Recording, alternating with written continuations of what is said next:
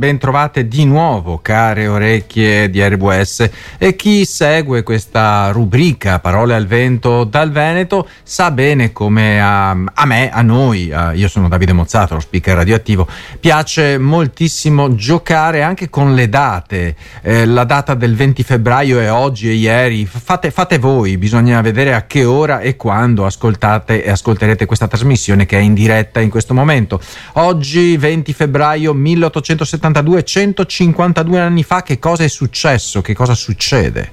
Con la voglia di lasciarsi alle spalle gli orrori della guerra civile, eh, vediamo se già indirizzo la mente oltreoceano, l'America salutò nel 1872 l'inaugurazione di un museo che nel corso degli anni sarebbe diventato custode prezioso dell'arte di ogni forma e tempo e anche tipo. Durante la presidenza Grant, eh, il presidente Grant, gli Stati Uniti vissero un periodo di generale ricostruzione, probabile che anche Grant fosse un generale. Sotto il profilo materiale e culturale c'è stata una sorta di rivoluzione, altro che guerra civile. A sette anni di distanza dalla fine della guerra di secessione c'era una diffusa voglia di ripartire e questo si tradusse all'epoca 1870 ehm, in un fermento anche eh, di, insomma, di, di, costruzioni. Pensate che nel 1870 fu posta, non postata ma posta, la prima pietra per il celebre ponte di Brooklyn, quello della gomma del ponte. Due anni dopo fu la volta di un altro grande evento destinato a segnare la storia della Grande Mela, così viene chiamata, New York, alla presenza di Abraham Hockey Sala e del governatore John Thompson Hoffman, fu inaugurato infatti il Metropolitan Museum of Art, ospitato in un palazzo al numero 681 della eh, Quinta Strada. Il patrimonio in esposizione era pressoché esiguo all'epoca, eh? un sarcofago romano e 174 dipinti di provenienza europea. Ed era costituito in gran parte dalla collezione privata di John Taylor Johnston, dirigente delle ferrovie e primo presidente del nuovo ente museale.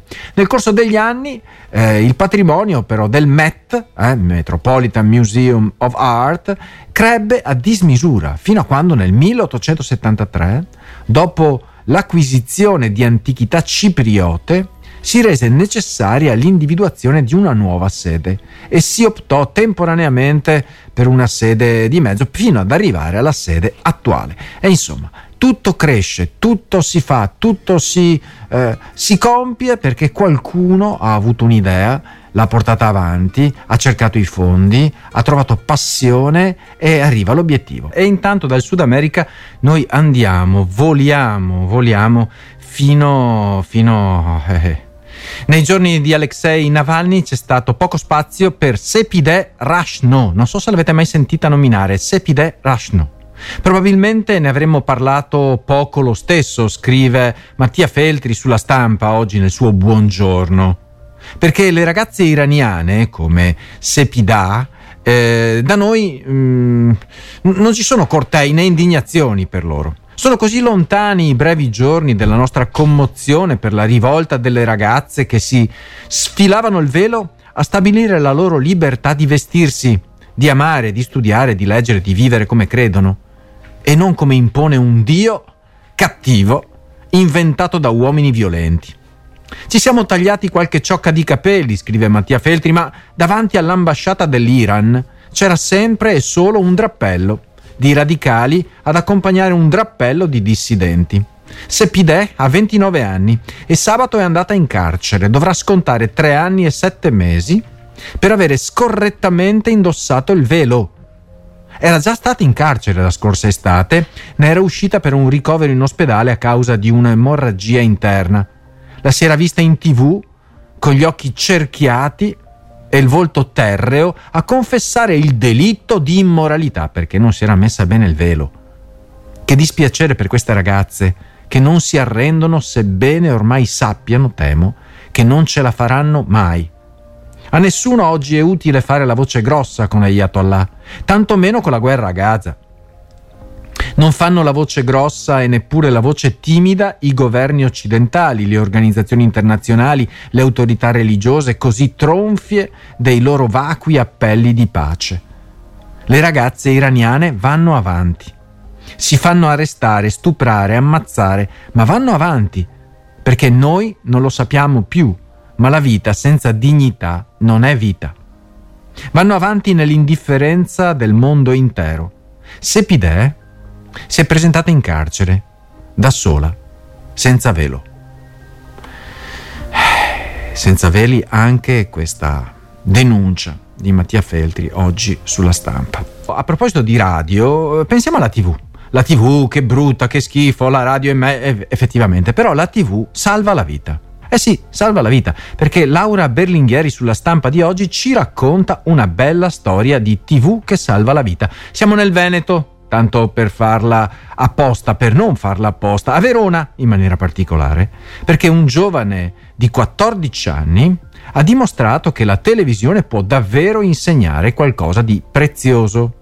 Matteo Ridolfi, il suo nome, ha salvato la vita di un pensionato colpito da infarto. A 14 anni ha salvato la vita di un pensionato di 65 anni colpito da infarto. Matteo era a casa in punizione nel giorno del suo compleanno mentre si dirigeva in bicicletta al campo da calcio per giocare con gli amici.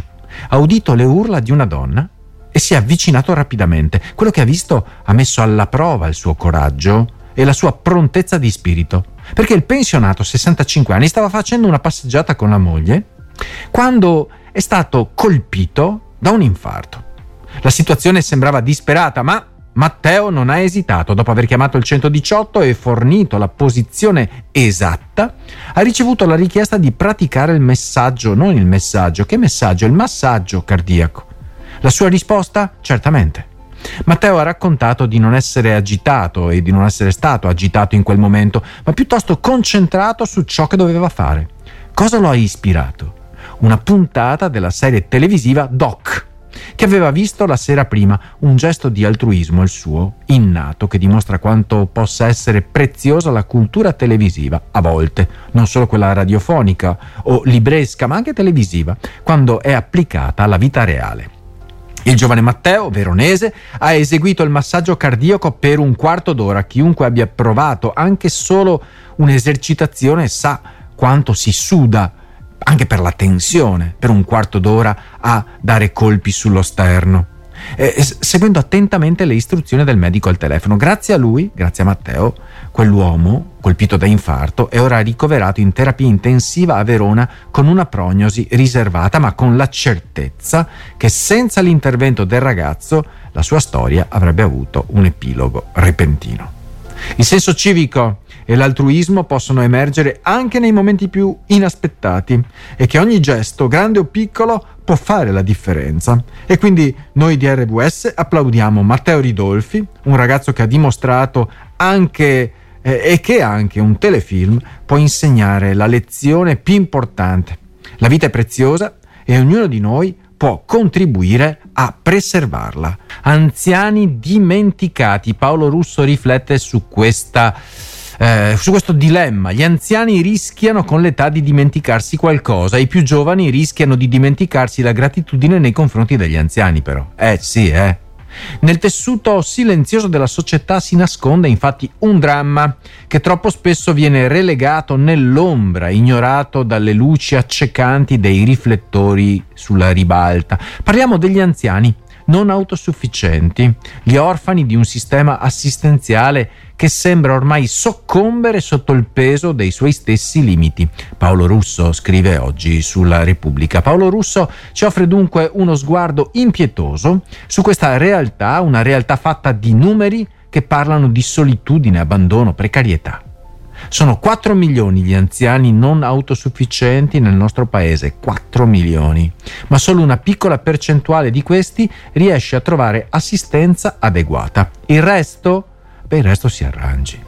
Sono destinati a un'odissea fatta di carenze, non carezze, ma carenze, abusi e strutture al limite della dignità, della legalità. Le case di riposo, cioè le RSA, dove dovrebbe trovare riparo chi non può più badare a se stesso, si trovano anche queste in una situazione critica. La carenza di personale è allarmante e chi riesce a trovare un posto letto spesso non riceve le cure necessarie. E poi ci sono le strutture abusive, una sorta di terra di nessuno, dove gli anziani vengono parcheggiati, esposti a rischi inimmaginabili. Il recente patto per la terza età, continua Paolo Russo, con il suo assegno di 850 euro per gli over 80 poveri, sembra un'ancora di salvezza in un mare di difficoltà. Ma la realtà è ben diversa, solo una minima parte degli anziani bisognosi potrà ricevere questo sostegno, mentre il resto dovrà continuare a lottare per sopravvivere in un sistema che sembra averli dimenticati. Eh, va avanti Paolo Russo a parlare di questo tema interessante, mi ha eh, trovato sensibile perché eh, eh, per fortuna ho una mamma inferma eh, eh, che è accudita da mio papà che ha 90 anni e, e da una signora che si dà da fare. Ehm, dimenticarsi di persone così fragili è veramente qualcosa di obbrobrioso e non voglio colpevolizzare nessuno, assolutamente. Parole al vento dal Veneto, un accento particolare il nostro e non potevamo non occuparci, anche se in una frase la doppia negazione non può essere posta.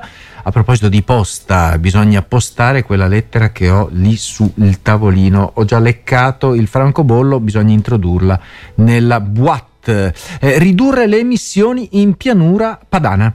Eh, grazie al lavoro di Giacomo Talignani intervistiamo per finta noi perché l'ha intervistato Giacomo Talignani, però eh, è una finta vera, intervistiamo il fisico Antonello Pasini.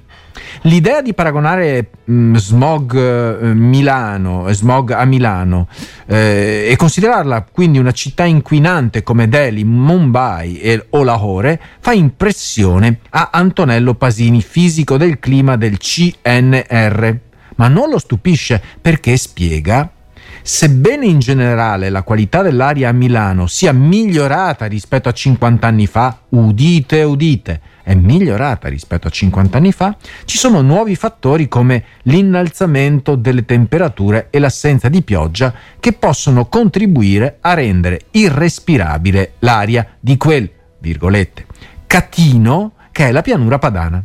Per migliorare davvero la qualità dell'aria, sottolinea il fisico Antonello Pasini, eh, vanno ridotte drasticamente le emissioni.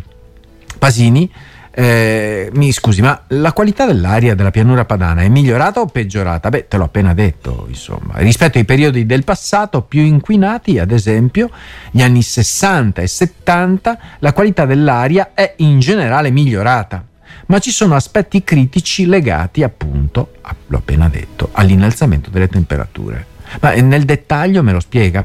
Ci sono due fattori fondamentali rispetto a prima. Uno, il cambiamento climatico che porta a un aumento importante delle temperature e due, la diminuzione di un inquinamento di tipo particolare, quello legato ai riscaldamenti a carbone di una volta.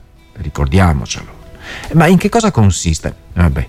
Quando si brucia il carbone, vengono fuori particelle che fanno da nuclei di condensazione. Raccolgono le goccioline d'acqua, dando vita a quei nebbioni di un tempo, oggi meno presenti in realtà. Senza questo tipo di nuclei e in generale gli effetti legati al riscaldamento a carbone, l'inquinamento di PM10, ad esempio, è diminuito, così come la nebbia ma essendo aumentati i fenomeni anticiclonici e con questi l'aria stagnante si verificano determinati periodi in cui lo smog appare più intenso. Chiaro così? Ma allora perché in questi giorni ci sono valori di inquinamento così elevati? O, o, ora te lo spiego, dice eh, Antonello Pasini. No, ora te lo spiego, l'ho detto io. Ma insomma, basta leggersi l'articolo di Giacomo Talignani e, e così si impara. Eh? Si impara un sacco di cose leggendo. Tra i fatti di cronaca, una cronaca veramente raccapricciante, quando gli esseri umani infervorati dalla luce del loro Dio, del loro Dio, Ah, mamma mia. Michele Serra parla appunto oggi nella sua amaca dei sicari di Dio e comincia così: L'inferno esiste solo per chi ne ha paura, cantava Fabrizio De André. E il demonio, con i suoi poveri zoccoli di capra e il suo volto esageratamente ghignante, è un'invenzione dei preti cattivi per terrorizzare e soggiogare il popolo. Ma ci sono scorci di vita nei quali al demonio si è tentati di credere. Si manifesta nei tre adulti, forse quattro, che ad Altavilla hanno torturato e ucciso un bambino di quattro anni e la sua mamma per esorcizzarli. Se il demonio è il male assoluto, ecco, la demenza sadica e omicida di questi tre esaltati lo rappresenta in tutta la sua irrimedibile ferocia. Pensate un po', morire ammazzati dal proprio padre e da due sciagurati che si fanno chiamare fratelli di Dio, senza che niente e nessuno possa disarmare gli aguzzini, convinti di agire niente meno nel nome di un Dio così inutile e così vigliacco che ammazza i bambini. Io spero sia applicata nei confronti dei carnefici di Altavilla l'aggravante giuridica per aver agito con le finalità di discriminazione etnica, razziale e religiosa. Capisco che la discriminazione religiosa sia considerata come movente attivo per colpire i credenti di altre fedi, ma uccidere nel nome di Dio, il Dio orribile che pretende sangue e morte come prova di fedeltà, non è ugualmente un movente discriminatorio nei confronti di tutti gli umani che hanno il solo torto di non appartenere alla confraternita dei salvati? Uccidere nel nome di Dio è il più osceno, il più intollerabile dei, movi- dei moventi.